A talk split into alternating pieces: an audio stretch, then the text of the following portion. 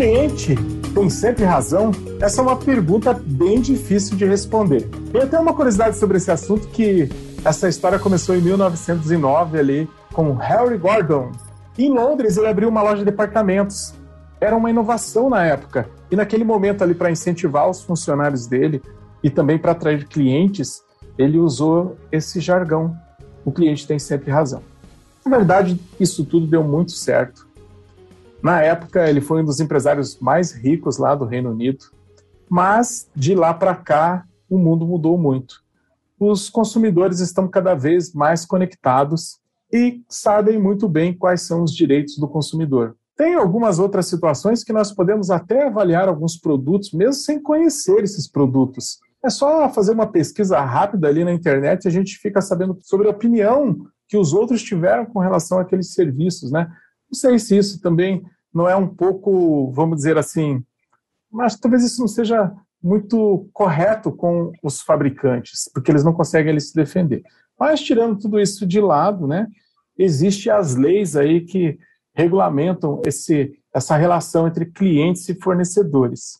Como aqui nós estamos sempre pensando em fazer o certo, fazer o correto, nós trouxemos aqui a nossa amiga Cláudia Silvano. Ela é a chefe do departamento ali do PROCON do Paraná. Nós estamos até acostumados a ver a Cláudia aí é, falando dos direitos dos consumidores, mas hoje resolvemos pegar ela por uma outra ótica aí. Queremos saber o que é que pende aí para o lado dos empresários, dos empreendedores. Qual é o erro mais comum que os empresários cometem ali, que viram reclamações no PROCON? Bem, olá, Edilson, obrigada pela, pela oportunidade de poder participar com você aqui do, do podcast. O, o nome é muito sugestivo, muito interessante, né? Um leão por dia. E assim, olha, é, você começou falando sobre essa máxima aí, né, do cliente tem sempre razão, e eu posso te dizer qual é o maior erro que os fornecedores é, cometem, porque assim, é, se tem isso como máxima, você tem a perspectiva do cliente como aquele que vai manter o teu negócio, porque sem o cliente não tem o negócio, não existe, mas na prática, é, a gente vê que alguns fornecedores têm uma dificuldade enorme em lidar com problemas. Então, eu acho que este é o maior problema, ou seja, a dificuldade de lidar com alguma diversidade eventualmente trazida pelo consumidor né? É, eu acho que a gente perde, e eu posso falar isso com absoluta tranquilidade, porque, assim, como gestora de um órgão de defesa do consumidor, eu às vezes me vejo às voltas com reclamação, reclamações em relação ao nosso serviço, né?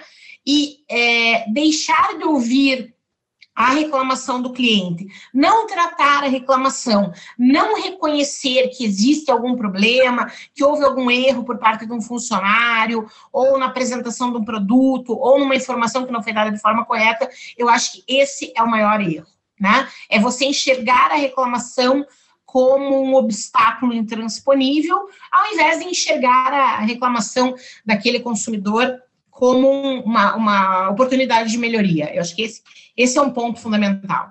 Cláudia, vou aproveitar aqui isso que você comentou e vou puxar um pouco para o lado assim daquilo que eu vejo. Num, num, acho que eu fui uma vez ou duas no Procon só, mas eu estou em contato com o consumidor o tempo todo. Quando acontece uma reclamação, até a gente estava falando, o pequeno ele nem encara como reclamação, ele encara assim, nossa, fizeram uma denúncia contra a minha empresa e eu não sei nem como que eu vou reagir. E ele fica com medo, ele já, claro que já se esgotou, às vezes é, se envolveu emocionalmente com o cliente, às vezes já discutiu, ele tá, na verdade ele vai para lá, ele vai morrendo de medo. E ele pensa até em, será que eu tenho que levar um advogado lá? E tudo esse outro lado desse, desse medo. Como que é o dia a dia dessa, disso? Como que acontece isso lá, Cláudio? Então, assim, claro que tem essa, essa questão, esse temor por parte especialmente do, do, das pequenas empresas, né, dos pequenos fornecedores, empreendedores e tal. Eu acho que, assim, é, isso não é algo negativo exatamente. Eu acho que tem que ter, sim, essa essa perspectiva, né, de o que, que pode acontecer comigo, é, é, já que houve essa denúncia, né? É, mas eu acho que a gente tem que ter a noção também e os fornecedores têm que ter a noção de que sempre que é aberta uma reclamação, que é feito um registro, o Procon Paraná e os Procons, de um modo geral, oportunizam a possibilidade, enfim, de, de defesa por parte desses fornecedores, né? É, o problema está, de novo, a gente volta na pergunta 1, Edilson, que é a, a inabilidade para tratar a reclamação, né? Se você está no mercado, o mercado pressupõe que você tenha alguma expertise, enfim, algum conhecimento, inclusive para tratar a reclamação. Então não dá para se envolver emocionalmente. Se você não é o cara que tem condição de resolver o problema, você sabe que você vai se irritar, que você vai enfim, ou se você tem funcionários, né? A gente vê isso muito acontecer, né? Funcionário que dá uma resposta atravessada para consumidor e tal. Esse, essa pessoa não é a pessoa adequada para resolver o problema, sabe? Então a gente tem que escolher dentro da nossa estrutura, a não ser que seja estrutura de um só, né? Então, esse um só vai ter que se virar nos 30 para entender. Vamos lá, vamos resolver a vida. E esse é o ponto fundamental, né? Já adiantando um pouquinho, eu acho que o que a gente tem que fazer é desfocar, não importa se é pequeno ou grande, mas desfocar é, do embate né, entre consumidor e fornecedor. Eu tenho razão, não, você que tem razão, não, que eu, que eu tenho razão, não, mas você disse, não, mas você isso, você Não, vamos lá, tira, tira o foco, a luz do embate e vamos focar na solução. Esse é o ponto. Eu acho que é, é como se você saísse, né, uhum. é, e olhasse o conflito de cima. Eu acho que esse esse é o conselho que eu daria para qualquer pessoa. Mas quando eu estou conversando com os meus clientes, eu até falo para eles, falo, ah, para mim é mais fácil de resolver porque não estou envolvido emocionalmente. Para mim é prático, é lógico, é científico, né? Uma coisa que eu acho que podia ajudar aí, Cláudio, que aí até eu quero saber, digamos assim, ó, vou, vou colocar uma sugestão hipotética aí. Eu tenho um cliente lá que ele está insatisfeito com o meu trabalho porque um funcionário meu fez alguma coisa. E, na verdade, ele tem razão. Vamos dizer que ele tem razão e ele foi lá e fez uma denúncia lá, ele comprou alguma coisa de mim e, eu não consegui entregar e não estou conseguindo resolver. O que, que, vai acontecer comigo quando eu for lá junto? O que, que vai ser imposto? Eu tenho um prazo para resolver, mesmo que eu não tenha a condição ali naquele momento de resolver. Então, então eu vou te dar um dado, tá? É, 85, de 85% a 90% dos consumidores primeiro procura empresa. Né? Então a gente já derruba o mito de que ah, ele não tentou resolver comigo. Não, não é verdade. Os consumidores sempre tentam, a gente acompanha esses dados muito de perto, né? até para poder mostrar para os fornecedores que se perde a possibilidade de resolver o problema quando esse consumidor procura empresa, tá? Então, o consumidor, essa reclamação escala para um PROCON quando a empresa não resolveu, tá? Então, isso, isso, isso é algo que é muito importante. Se o consumidor fez a reclamação, o que, que a gente faz? A gente notifica o fornecedor para que ele resolva o problema. E é dado um prazo. Hoje o prazo é de 10 dias úteis. Né?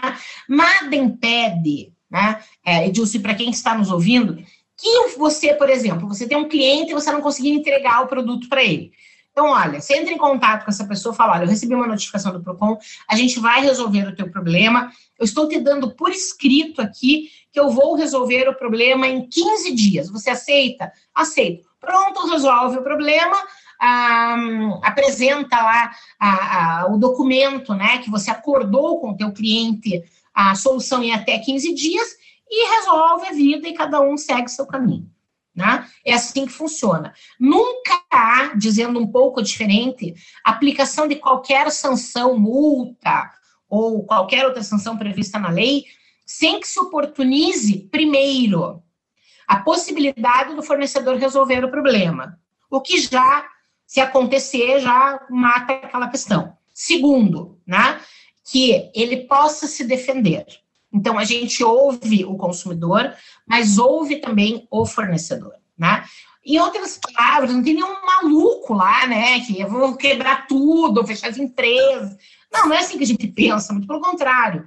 A gente se baseia na legislação, assegura ampla defesa com contraditório, de modo que o fornecedor possa, sim, é, resolver, enfim, é, se defender, né, com todos os meios que, que o direito a oportunista, mas a gente é, visa prioritariamente a solução do problema. Esse, esse é o nosso foco. É, quando a gente fala lá, você parece que sempre o fornecedor é o vilão, mas nem sempre é. Eu vou até falar um caso aqui, dentro disso que você comentou, que já aconteceu numa empresa que eu nem sei como que seria resolvido, né? É, tínhamos num, numa determinada época um cliente que tinha uma peça de computador que era única, assim, aquelas peças muito caras. Fez uma venda para uma empresa e a empresa precisava daquilo num prazo lá é, hábil.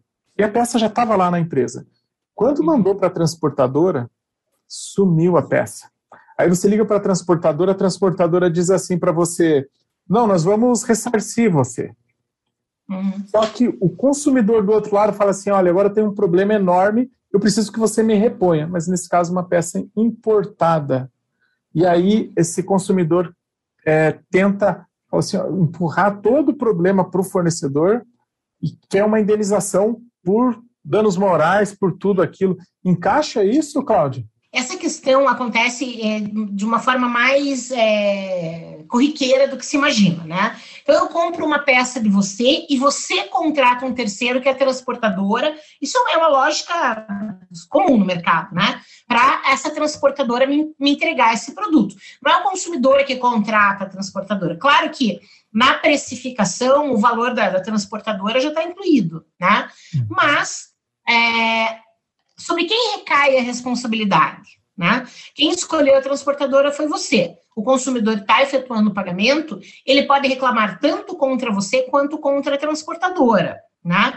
É, essa discussão entre quem causou o dano é uma discussão que fica num segundo plano. Né? A lei prevê dessa forma, até porque para que o direito do consumidor seja preservado para que ou que aconteça de fato, né, a sua proteção. Então, o consumidor teve um dano lá, por exemplo, pela não entrega, um dano material ou um dano moral, ele vai buscar em face do vendedor, que é você que vendeu a peça, contratou a transportadora, a transportadora perdeu o produto e ele vai, você se comprometeu para entrega num determinado prazo, né? Então o consumidor ele vai reclamar e ele vai possivelmente ter o seu a sua pretensão aí acolhida, né? Em razão da responsabilidade solidária prevista aí no Código do Consumidor, que é super importante.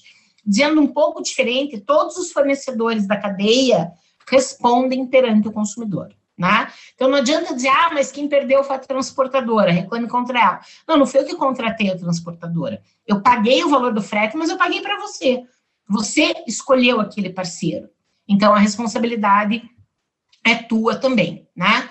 É, dando um outro exemplo que eu acho que esclarece bem, digamos que um consumidor compra um telefone celular numa loja, num varejo qualquer aí, de rua, numa Casas Bahia, tá? Comprou um telefone celular LG nas Casas Bahia esse telefone apresentou algum problema. Contra quem o consumidor vai reclamar? Ele pode reclamar tanto quanto é, contra o fabricante, como contra a, a, o varejo, que se o produto tiver algum problema de fabricação, tá? Em razão da responsabilidade solidária prevista expressamente no Código do Consumidor. Então, não adianta o comerciante, o empreendedor, o empresário querer se eximir nessas hipóteses, porque a lei lhe atribui essa responsabilidade também de atender o consumidor e reparar o dano, né? De, independentemente de que dano seja.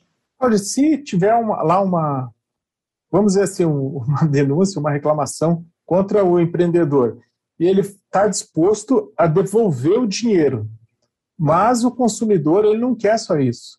Se tem, existe um prazo assim que eu posso, olha, a pessoa comprou, eu vou devolver só o que você me pagou né, e ele alega que daí ele tirou de uma aplicação, que ele quer receber uns juros, alguma coisa. Existe isso ou não? Ou o PROCON ele tenta conciliar e fala, olha, receba de volta ali e vamos encerrar o assunto, né? Porque é, é custoso isso para todos os lados, né?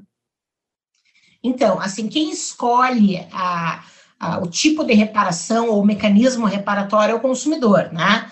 Eu vou dizer um pouquinho diferente, mas eu já respondo para você. Imagine que eu compre um produto, o produto apresente defeito, o fornecedor não resolva dentro do prazo que a lei estabelece e o consumidor opte pela devolução da quantia paga. Ah, mas é muito mais interessante para a empresa trocar o produto, que é mais barato para ela trocar o produto do que devolver o dinheiro, né? Não, o consumidor tem o direito de a ter o dinheiro dele devolvido, monetariamente corrigido, sem prejuízo de eventuais perdas e danos. tá? É, nesse caso, né? Mas eu perdi uma grana lá, um juro, enfim, uma, uma um dinheiro que estava numa aplicação, eu perdi o, a remuneração dessa aplicação porque tive que tirar o dinheiro, agora eu comprei o produto, o produto não foi entregue ou estava com defeito, me causou. É possível sim o consumidor pedir, porque a lei assegura esse direito, né? É a mesma lógica, Edilson, da correção monetária. Tá? Ah, o dinheiro corrigido monetariamente, né? Se pegar uma correção pelo IGPM, e hoje está dando uma fortuna de 30% ao ano, que é assim altíssimo, né? Perto do que já foi em alguns outros momentos. Mas é direito do consumidor, sim. Veja, é, eu sei que você, tá, você fala, né? com a, a, o pensamento de, de, de, empreendedor, o pensamento de empresário e tal. Mas por que, que tem que existir um código do consumidor? Por que, que tem que existir um PROCON para defender os interesses do consumidor. Tem muito problema, sabe? Eu acho que a gente tem que fazer essa, esse, esse contraponto, né? E que se colocar no lugar do consumidor também, né? Falar, assim, eu vejo é, situações que, que não precisariam chegar no PROCON, que poderiam ser resolvidas de forma espontânea pelos fornecedores, não são, né? Coisa básica, assim, coisa fácil, de fácil solução. Aí o, consumidor, sabe, vira uma via sacra a vida dele, que ele tem que ir para cá, para lá e reclama uma, duas, três, dez mil vezes, ninguém resolve, ninguém atende, ninguém nada. Né? E eu não estou nem falando em pandemia, estou falando em tempos normais. Na pandemia, isso se multiplicou por sei lá quanto. Cláudia, você sabe que o ponto de vista que eu coloco aí para os. que eu posso falar sobre isso que você está comentando aí, eu chamo isso de economia porca, né? Por quê? Porque imagine que eu tenho que sair, ou o empresário tem que sair e lá no PROCON responder. Se ele não for, ele tem que mandar um preposto, tem que mandar um advogado. Quanto que custa essa hora ali? Quanto que custa todo. Né? Sendo que é, é engraçado, né? Quando a gente fala lá das TVs, lá teve uma época da TV Telefunken, aquela TV que durava 10 anos, né? E não podia. É, então, o que, que eles faziam? Eles tinham uma linha de produção onde eles testavam todas as TVs. Aí um dia um cara percebeu lá que ah, isso é muito trabalhoso, é muito caro. Então vamos fazer o seguinte: como a maioria está certo, vai. Se alguém reclamar, nem questiona. Pega uma nova e envia, e ainda envia um pacote lá com um presente junto. E você sabe que isso foi uma, uma decisão ali inteligente, por um lado, o custo baixou muito, e você vê que nunca ninguém falou sobre essas situações, né? Então, é uma economia mais assertiva. E, e, e ainda estou falando só sobre dinheiro. Imagine a repercussão, né? Porque para falar mal da empresa, se uma pessoa fala aquilo, tipo. E, e ainda tem a, a, coisa da internet ainda, né? É, hoje sim, né? Eu acho que sim. Hoje, hoje o fornecedor ele tem que também no, na sua na, na, sua avaliação aí de né, resolve não resolve o problema do consumidor, ele tem que é, incluir o impacto reputacional. Assim, quando você traz esse exemplo né, das TVs Telefunken e tal, possivelmente a boa parte de quem é, está nos assistindo nunca teve ouvido falar dessa marca, uma marca já que não existe há muito tempo, né? não é? Tá? Eu acho que assim, é, troca, manda outra e tal, é, é, uma, é, uma, é, uma, é uma decisão assim de uma empresa, é uma decisão interessante. Agora a gente tem que ver se isso se sustenta, né? É, esse é um outro ponto. Também não dá para sair trocando tudo, né? Eu acho que o equilíbrio é a melhor é a melhor solução, né? O equilíbrio para mim é, olha, tem problema, vamos resolver o problema. Além de resolver o problema do consumidor, vamos entender o que está gerando esse problema, porque não adianta você sair feito um doido resolvendo o problema de consumidor e continuar com processos errados. Porque você vai estar sempre tendo mais problema. E não é não é viável, né? Eu acho que é, é estúpido. Uma escolha como é. essa não é uma escolha inteligente. Não é um ajuste. Eu tenho aqui uma, uma pesquisa, Cláudia, que eu separei aqui, ó. Segundo o relatório do governo federal, é o relatório Consumidor em Números, os, os problemas com a cobrança, contestação, estão entre os principais motivos que, le, motivos que levam o consumidor a procurar ajuda do PROCON. Tem uma maneira é mais assertiva de fazer essa, essa cobrança? Né? Porque parece que você pode ir lá também do outro lado e cobrar de qualquer jeito, ligar a qualquer hora, ligar no trabalho. Não, não pode. A lei proíbe, né? Infração penal, inclusive é, cobrar o consumidor de forma vexatória, né? É um direito do credor cobrar, mas ele tem limites para isso, né? Ligar é, durante o trabalho, descanso, lazer, infração penal. Então, assim, passível de denúncia, né, numa delegacia, delegacia do consumidor aqui no, no Paraná, e não é uma boa pedida. Já foi muito comum isso, porque é muito mais fácil você pressionar psicologicamente o devedor do que é, lançar mão dos meios legais de cobrança, né?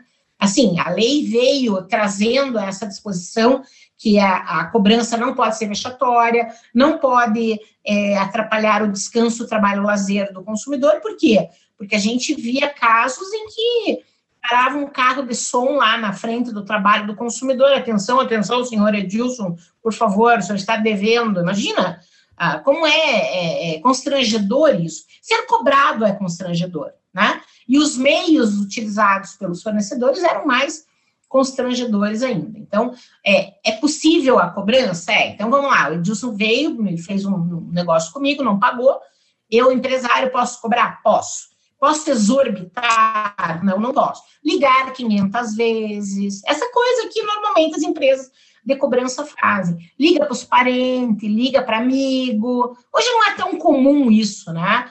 Mas, enfim, é, de novo, existe a, a, possibilidade dentro do que a legislação prevê. O que não pode é o exagero, é o constrangimento, e eu acho que, que é um absurdo o que algumas empresas fazem, incomodando o consumidor e tal, enfim, né, botando o consumidor, ligando para o trabalho dele, fazendo com que as pessoas percam emprego até por conta do, da cobrança vexatória.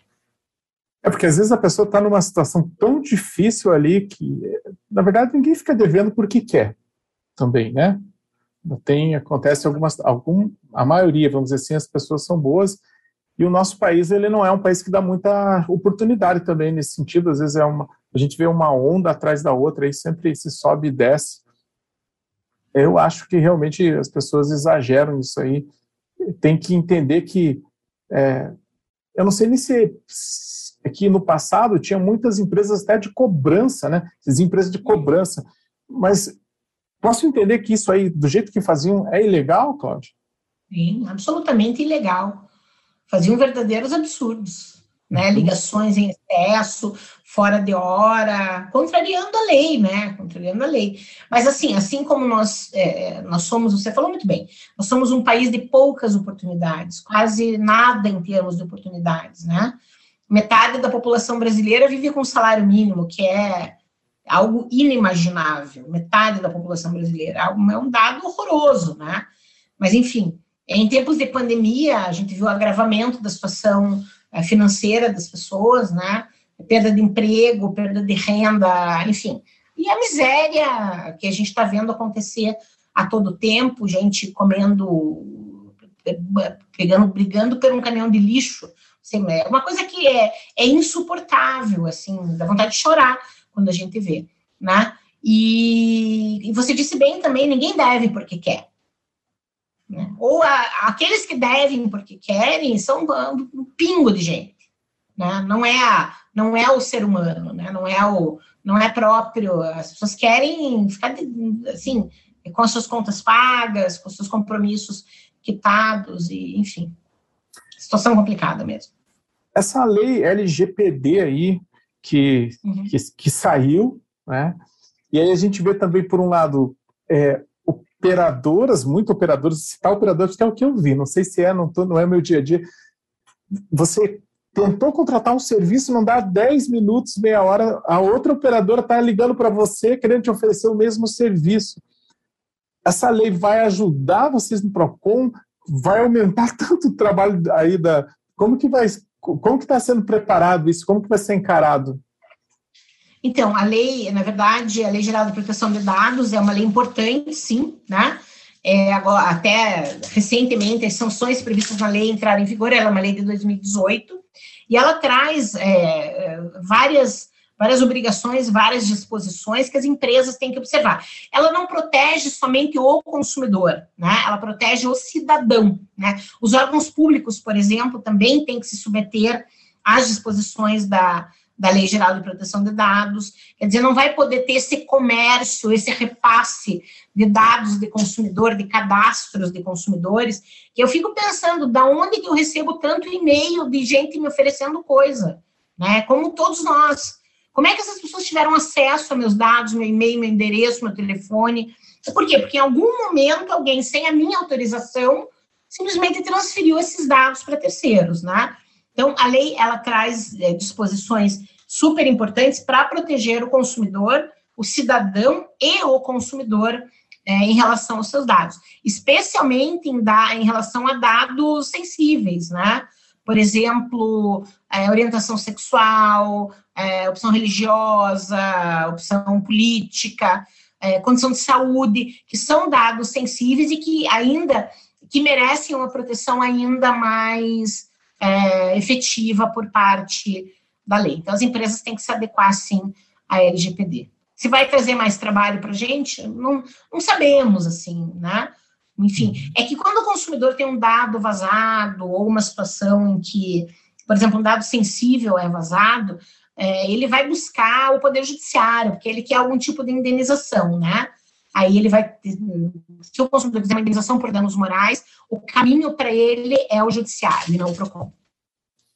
Cláudio, quando eu vou lá, eu vou aproveitar um gancho aí que você colocou, quando eu vou lá num prédio lá, por exemplo, e chego lá na portaria, eles dizem assim, ó, eu preciso que você me dê um documento com fotos, seu RG, seu endereço, pega até a, a nossa biometria lá, para você poder subir lá no andar que você queria você pode se negar a, a, a, fornecer esses dados ali, porque ou você perde um documento em troca do sigilo, porque é um, você veja, um CPF com, esse, com esses dados, com tu, tudo isso, né, do jeito que andam as coisas, eu fico fragilizado, na verdade, né, com, com, esse, com esses dados, que, com a informação que de uma pessoa que eu nunca nem vi, eu, eu posso dizer assim, não, eu não vou fornecer esses dados e eu quero ter o acesso lá.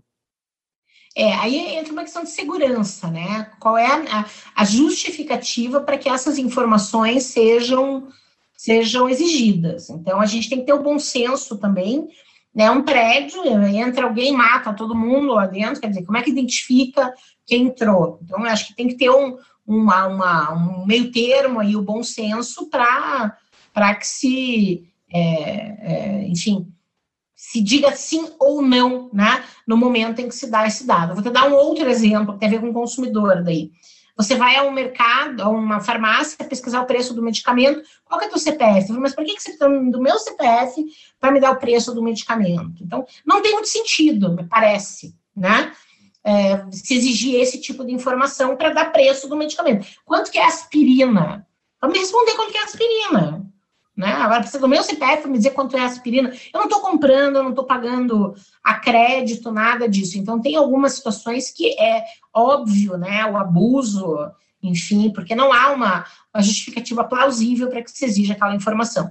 Agora, se o prédio, né, e sai do consumidor, é o cidadão, é, se o prédio exige aquelas informações, o prédio também tem que se submeter às disposições da Lei Geral de Proteção de Dados.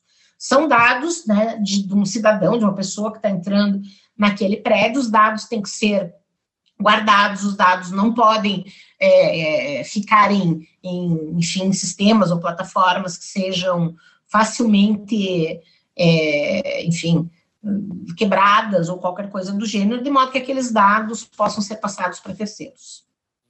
Eu vou deixar uma ressalva aqui que quando eu tive ali no, no Procon, eu fui muito bem atendido. Eu fui acompanhando um, um cliente, um, que é um fornecedor. As pessoas me atenderam a todos nós de maneira muito educada. É, tinha lá o espaço para sentar, muito, de forma muito organizada. Então, eu quero pegar você agora, Cláudia, porque quando eu, o, o, empresário, o empreendedor tá, ele fez uma coisa errada, até às vezes, ou não conseguiu resolver ele está preocupado que você, você não, desculpe, mas lá o PROCON é o leão que ele tem que enfrentar naquele dia. Quando ele chega lá para dar de cara com esse leão, qual é o conselho que você daria para o empreendedor para amansar esse leão? Qual a postura dele? O, o, como que ele tem que se portar e qual seria a iniciativa mais correta de frente do problema para que, que ele seja resolvido? A tua pergunta é ótima. Assim, é, o PROCON, e eu tenho uma preocupação muito grande com isso, eu não estou dizendo que não erre, tá? De vez em quando dá uns arranca-rabo e, e briga, discussão, como em qualquer, em qualquer situação em que se trabalha com conflito, óbvio. Mas a nossa perspectiva é sempre a perspectiva de acolhimento de todo mundo, né? Seja do consumidor, evidentemente, nós estamos ali para defender o consumidor, esse é o nosso papel, isso é muito claro para nós e a gente deixa isso muito claro para quem quer que seja. Mas a gente também é, é, entende que se as pessoas forem tratadas com dignidade, com urbanidade, né, com educação, o, a, a, possibilidade de que se faça um acordo aumenta de forma considerável. Né? Então, é, esse é o ponto. Agora, se você vai esperando um leão, e é bom que vá esperando um leão mesmo, eu acho que é bom que vá. Eu acho que, e não é porque é um leão que vai te multar, não, é porque você lesou o teu cliente e você tem a oportunidade de resolver o teu problema ali. Você já perdeu uma oportunidade anterior, então vamos tentar resolver ali. Eu acho que o foco de qualquer empreendedor, de qualquer empresa, de qualquer advogado, de qualquer preposto, ou de qualquer pessoa que vá, seja chamada né, a resolver uma questão, é eu vou tirar a dor do consumidor. Foca em tirar a dor do consumidor, que é resolver o problema. Ah, mas ele tem 10% de razão. Então vamos focar nos 10% de razão e vamos resolver o problema. Né? E depois você vai discutir internamente, vai ver se o teu contrato tem algum problema, se teus processos têm algum problema, se teu funcionário foi mal criado. Enfim, eu acho que é isso. Então chegue ali com o ânimo de resolver, né? Com o ânimo de minimamente ouvir o que o consumidor tem para dizer. Claro, eu estou assim completamente do seu lado, acho que você está de forma correta é, empreender é um negócio, né? Não é nada que, não é nada pessoal, na verdade, nem deve ser tratado por esse lado. É fornecer algum serviço com a qualidade esperada, receber algo em troca, não não agir como as pessoas às vezes por estresse, por isso tudo. Eu concordo com você. Acho que tem que resolver mesmo. Ocasionou? Vamos descobrir o que, que é. Vamos lá e vamos resolver. É, eu só tenho que agradecer aí o teu tempo, é isso que, olha, uma conversa muito gostosa. Eu queria ficar aqui muitas horas falando com você, tem muitas coisas que eu acho que, que você tem para explicar para a gente, né? Quero também te parabenizar, assim como é, você é uma referência como brasileira que não importa as situações, não importa o que se diga, você está aí lutando pelo certo. É, eu vou até vou citar que nós estamos aqui num horário onde você podia estar fazendo outra coisa, mas resolveu disponibilizar aí o seu tempo para ajudar pessoas, para esclarecer, para mostrar que, que existe um caminho, né? Nem precisava fazer isso. Mas eu quero, eu quero te agradecer. Quero saber se você tem mais alguma coisa que você gostaria de complementar. Eu quero agradecer a oportunidade de falar sobre. É, e você falou uma coisa muito legal agora. Todo mundo sabe o que, que é o certo, então vamos fazer o certo.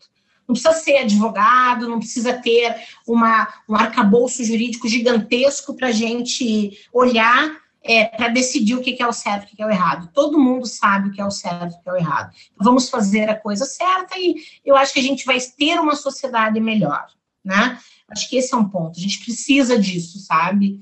É, esse momento é um momento de sofrimento absoluto, né? Por tudo que a gente está passando, crise econômica, crise sanitária, as mortes, o horror que, que o mundo viveu e que o Brasil está vivendo. Então, acho que se cada um fizer um pouco, aí a vida de todo mundo acaba melhorando. Muito obrigada pela oportunidade, obrigada mesmo. E se quiser me chamar para mais bate-papo, me chame, que eu sou sempre à disposição. Vou chamar sim, com prazer. E uma hora vou passar lá no Procon, mas é para tomar um café, tá bom? Obrigado. Tchau, tchau.